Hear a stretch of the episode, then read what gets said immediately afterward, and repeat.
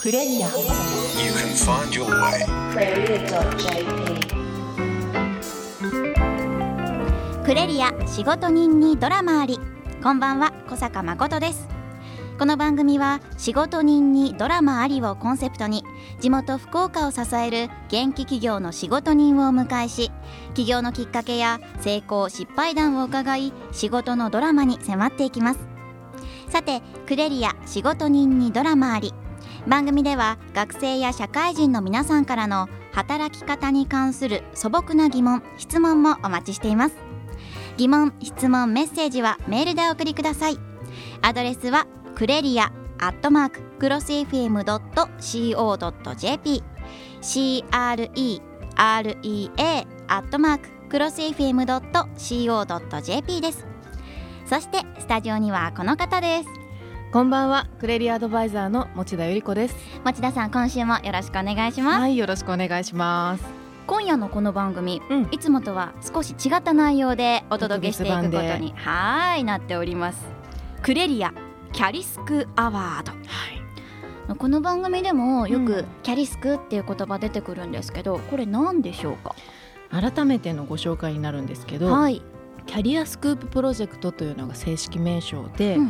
2012年の夏からスタートした、まあ、インターンシップなんですね。はい。はい、でもただのインターンシップじゃなくて中期プロジェクト型インターンシップと呼んでいてえ中期間3ヶ月間の間、まあ、今年は61名うん。の学生さんを、えー一般社団法人福岡中小企業経営者協会で受け入れをしてでそこのお客様である企業さん地元の福岡の企業さんに取材に行っておいでと。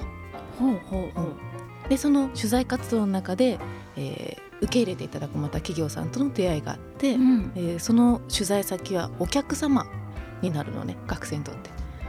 だから、へ実際に3ヶ月間の期間の中でお客様を持たせていただいて何をするかって言ったら取材活動。そして自分で原稿を書いて書いた原稿をインターネットに上げる、ーうんうん。そのインターネットがまさにこの番組名クレリア、はい、あのこういった一連の仕事を担当するプロジェクトです。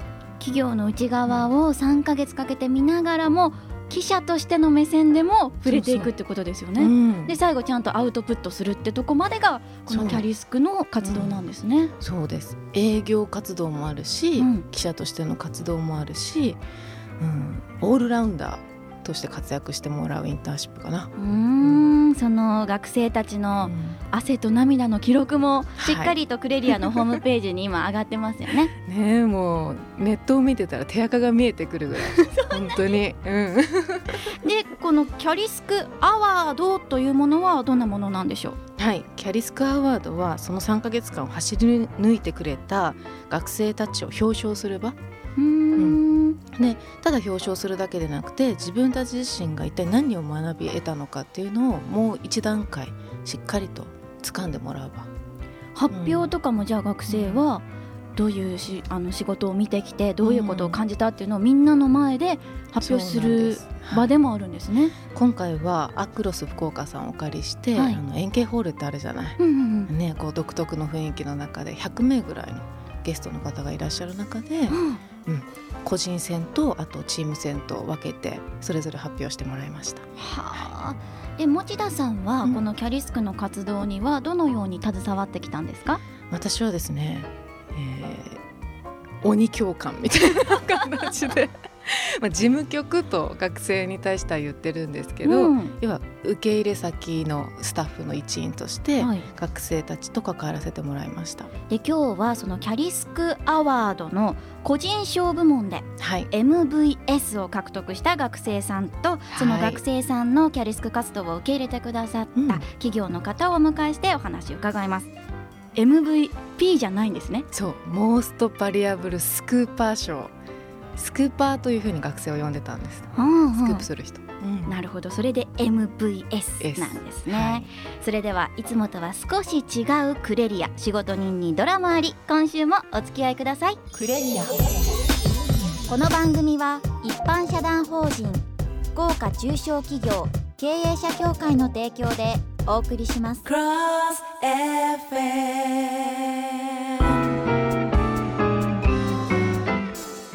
持田さん今週のお客様のご紹介をお願いします。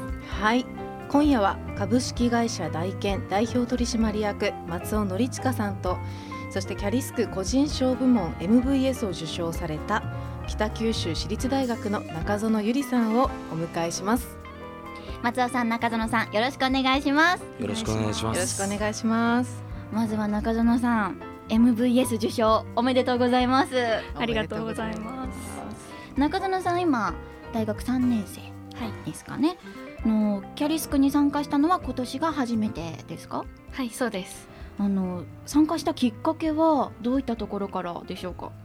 我ながら単純だなって思うのが、うん。3年生の夏休みなので何かインターンシップをしなきゃいけないっていう気持ちがあったんですね。お。うんでじゃあ何しようかなって思った時に夏休みだからできる中期のインターンシップがあるっていうのうんを知ってあじゃあもうそれにしよう。でしかも他の大学の学生とも関われるっていうことでうん。あじゃあキャリースクにしよう。っっていうのがもう本当それだけで。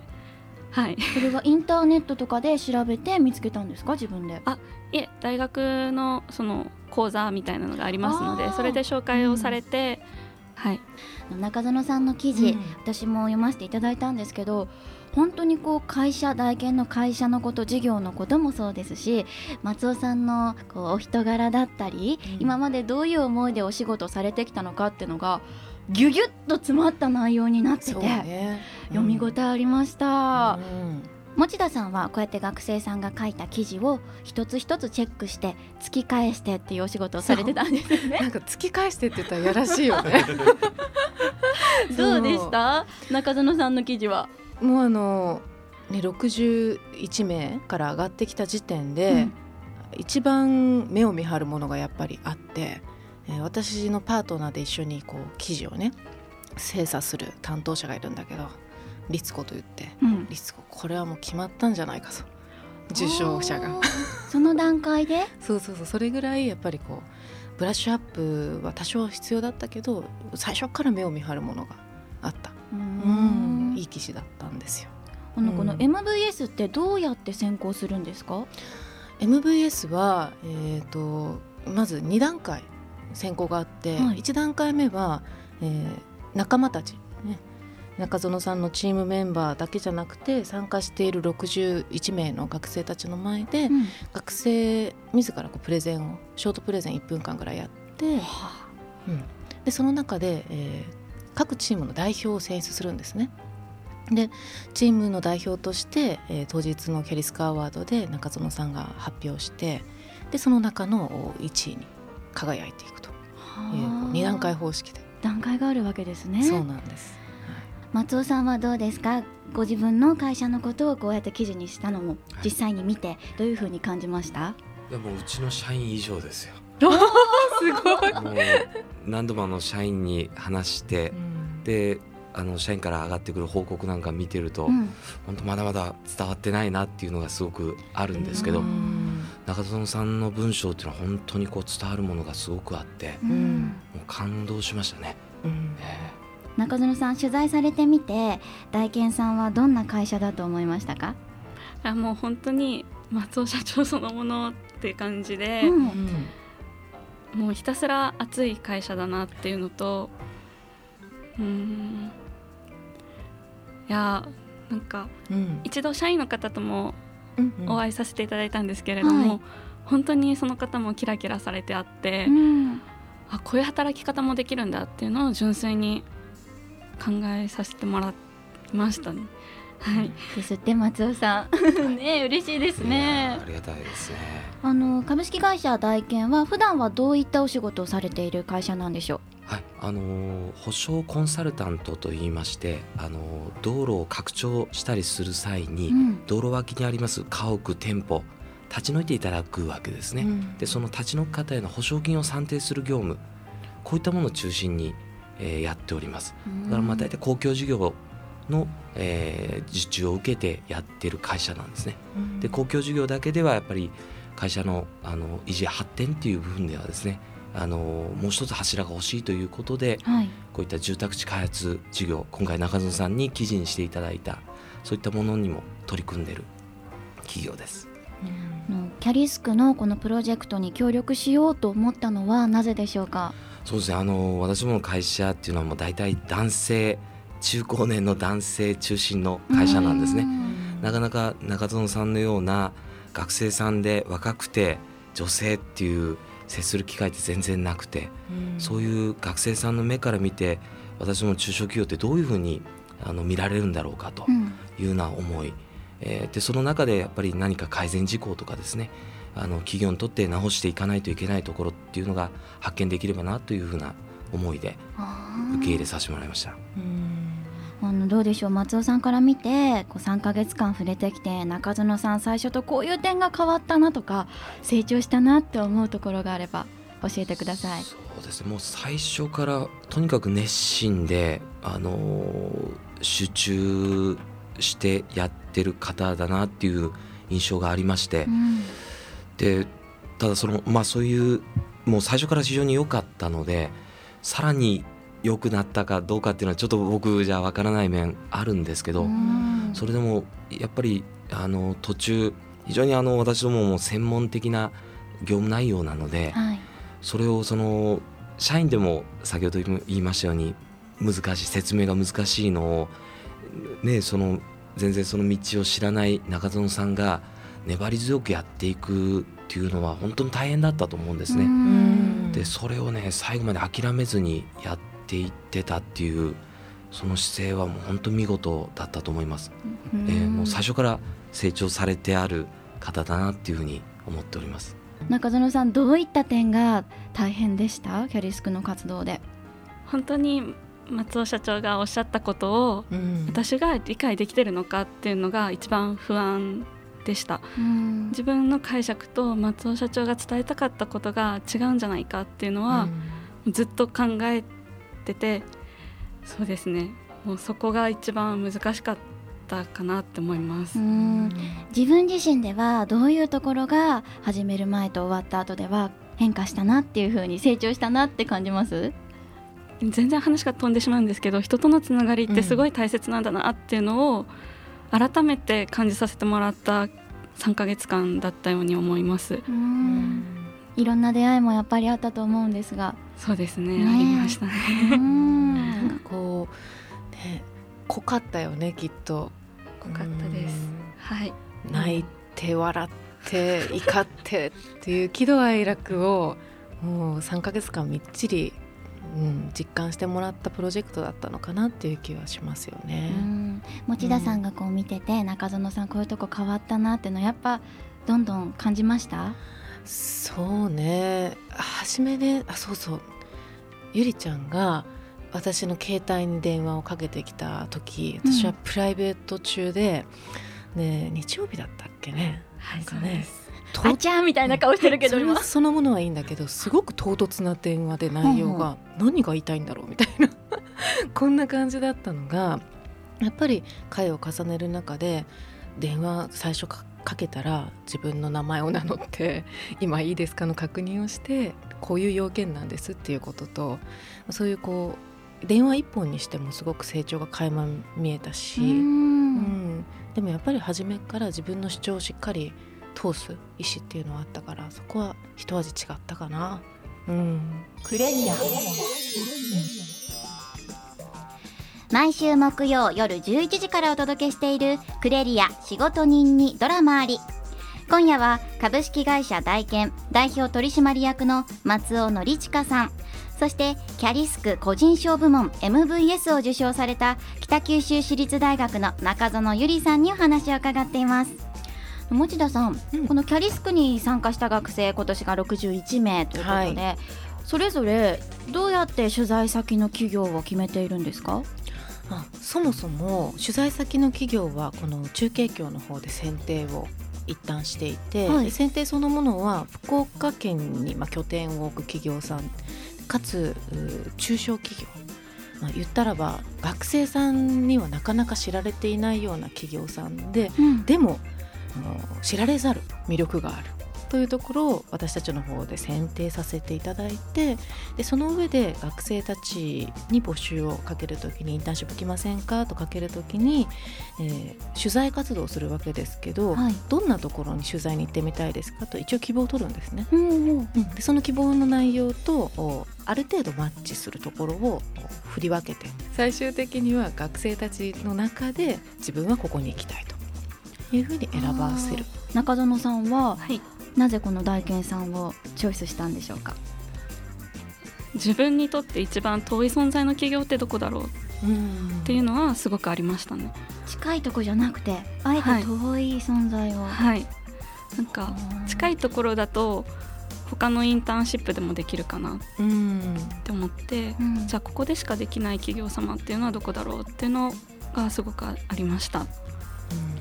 その最初の取材をお願いする、まあ、アポを取るってやつですか？はい、緊張したんじゃないですか？はい、すごく緊張しました。覚えてます。でもかなり密に松尾さんとご連絡取り合って決めていったってお伺いしたんですけど。そうですね。改めてこの間メール見返しただけでももうはい。20回以上こうやり取りをあ中園さんとしてるんですね。うんで電話もやっぱり同じぐらい多分してると思うんですね。それこそあの本当に電話のかけ方一つも勉強がね、うん。できますよねこのキャリスクの活動からね。はい、あの松尾さんの第一印象は中園さんいかがでした？もう笑顔とすごく熱い方だなっていうのが第一印象で、はい、もうこれは今も変わらないんですけれども、うん。逆に松尾さんから見て中園さんの第一印象はパッと見た感じいかがでした？あやっぱ真面目なんですね。方で。であのまたよく見るともう非常に可愛いんですよね。ね。可愛らしい。あのこうそなんていうんですかね、はい。あの山の花のようにですね、うん。小さいながらもすごいこう存在感があって可愛い花を咲かしてる印象ですね。確かに。松尾さんはこうやって学生若い世代を受け入れるにあたって何かこう意識したところとかありますか？そうですね。あの私自身もそうだったんですが若い時ってやっぱりこう夢とか希望すごくこう持っていることが多いと思うんですね。はい。でただそれがその現実と随分こう乖離してしまっててもう単なるこうなんていうんですかね非常にこう甘えたその夢だったりもする時もあるんですね。うんだけどそれをやっぱり絶対否定しちゃダメだと思うんですね。あのわその夢いいねってだけどこういうとこ気をつけたからいいよっていうようなそういうやっぱり姿勢っていうのが非常にその我々社会人は学生さんに対してはあの気をつけないといけないところだなというふうに思いますね。夢を絶対否定しないということが大事だと思います。中園さんがこう実際にキャリスクの活動人に話を聞く取材をするっていうのを経験してみて企業を調査するってことについてどういったところを心がけました？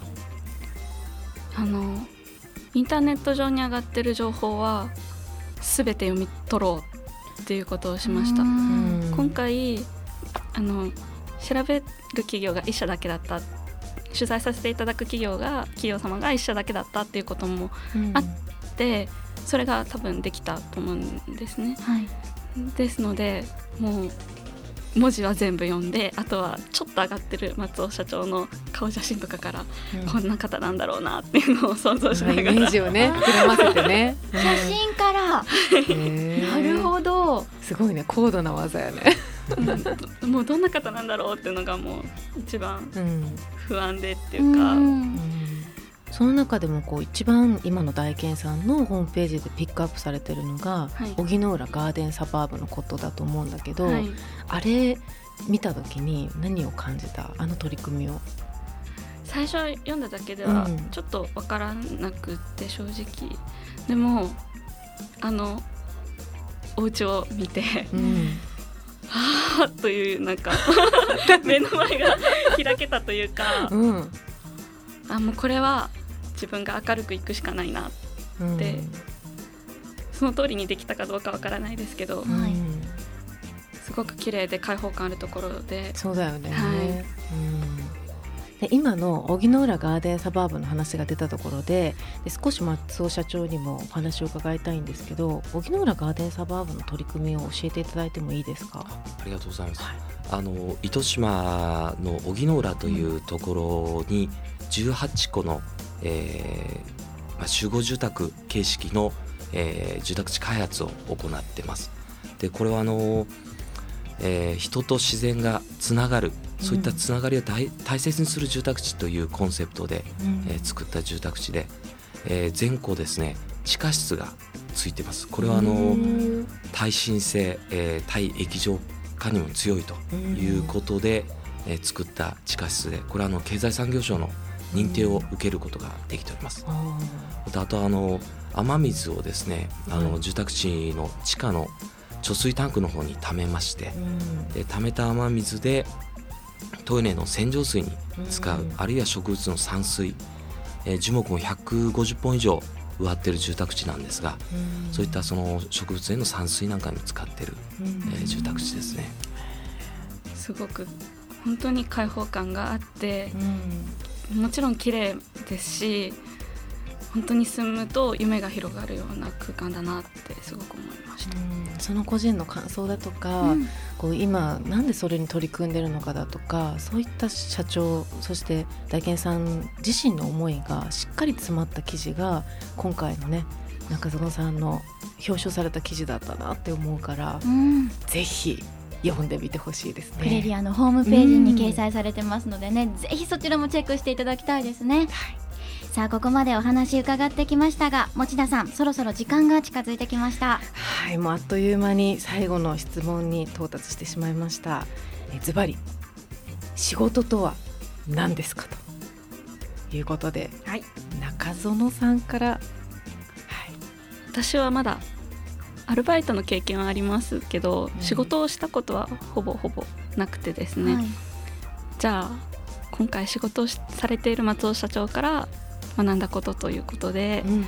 仕事とは熱く生きていくための手段なのかなということを感じました。また熱いねその回答が、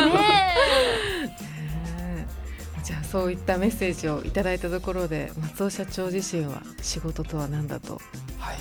えー僕は生き様うん。というふうに思ってます。やっぱりあの私の父もあのもう今亡くなってるんですけどあなたのお父さんこんな仕事をやってたよとかあのあなたのお父さんからこんなことを教えてもらったよっていうような話をやっぱ聞くとうん。非常にやっぱりこう勇気っていうか元気もらえたりあ自分も頑張ろうってやっぱ思えるんですね。うん。だからやっぱり今自分が仕事を通していろんな取り組みがあの自分の子供とか家族もちろんその社員、えーその後世の人々もう大げさに言うとですねはい。後世の人たちにとってもなんかこうああそんなことに一生懸命取り組んだ人がいたんだっていうねうん。そういう生き様を残せるチャンスっていうふうに思ってます。うん。仕事は生き様。熱く生きるための手段。イコールですね、ううんん。ありがとうございます、えーというわけで今週の仕事人とはここまで。松尾さん中園さんありがとうございました。ありがとうございました。ありがとうございましたさあ今夜お話を伺った松尾さんが企画委員会で関わっていらっしゃるイベントがあるんですよね。はい、えーウォルト・ディズニーの名言に学ぶグローバルな人材育成というタイトルでもなんとあのウォルト・ディズニー・ジャパン株式会社の社長ポール・キャンドランド氏をお迎えしての基調講演があるそうです。これ日時が12月14日土曜日朝9時50分からお昼12時までの予定です。場所が九州大学糸キャンパスの稲森財団記念館。これ定員700名で申し込み先着順ですのでね。ね参加無料ということで。うーん。福岡市および近郊の大学生の方、まあ、短大生の方も含みます。そして専門学校生高校生が見ることができるお話を伺えるということです。社会人の方もお申し込み可能ですがこちらはサテライト会場にてのご案内ですちょっと豪華なイベントですから本ね当ね申し込みたいね。申し込もう。で 気になる申し込みなんですけど、えークレリアのホームページの方でご案内していこうと思いますのでぜひそちらをチェックしてください。はい。今週のクレリア仕事人にドラマありいかがでしたか？この番組は毎週福岡の現役企業の仕事人を迎えて仕事のドラマに迫っていく30分。番組ではラジオの前のあなたからの働き方生き方に関するメッセージもお待ちしています。アドレスはクレリアアットマーククロス FM.co.jp CREREA アットマーククロス FM.co.jp です。仕事人のお話はポッドキャスト配信も行っています。クロス FM のホームページにアクセスしてポッドキャストをクリックしてください。今週もご案内いただいたのはクレリアアドバイザーの持田由里子でした。そして学生代表小坂誠でした。エンディングテーマは福岡を拠点に活動する3人組。チキンナゲッツで怒りをあげろ。来週も木曜夜11時クロス FM にチューニングしてくださいね。おやすみなさい。この番組は一般社団法人福岡中小企業経営者協会の提供でお送りしました。光あげる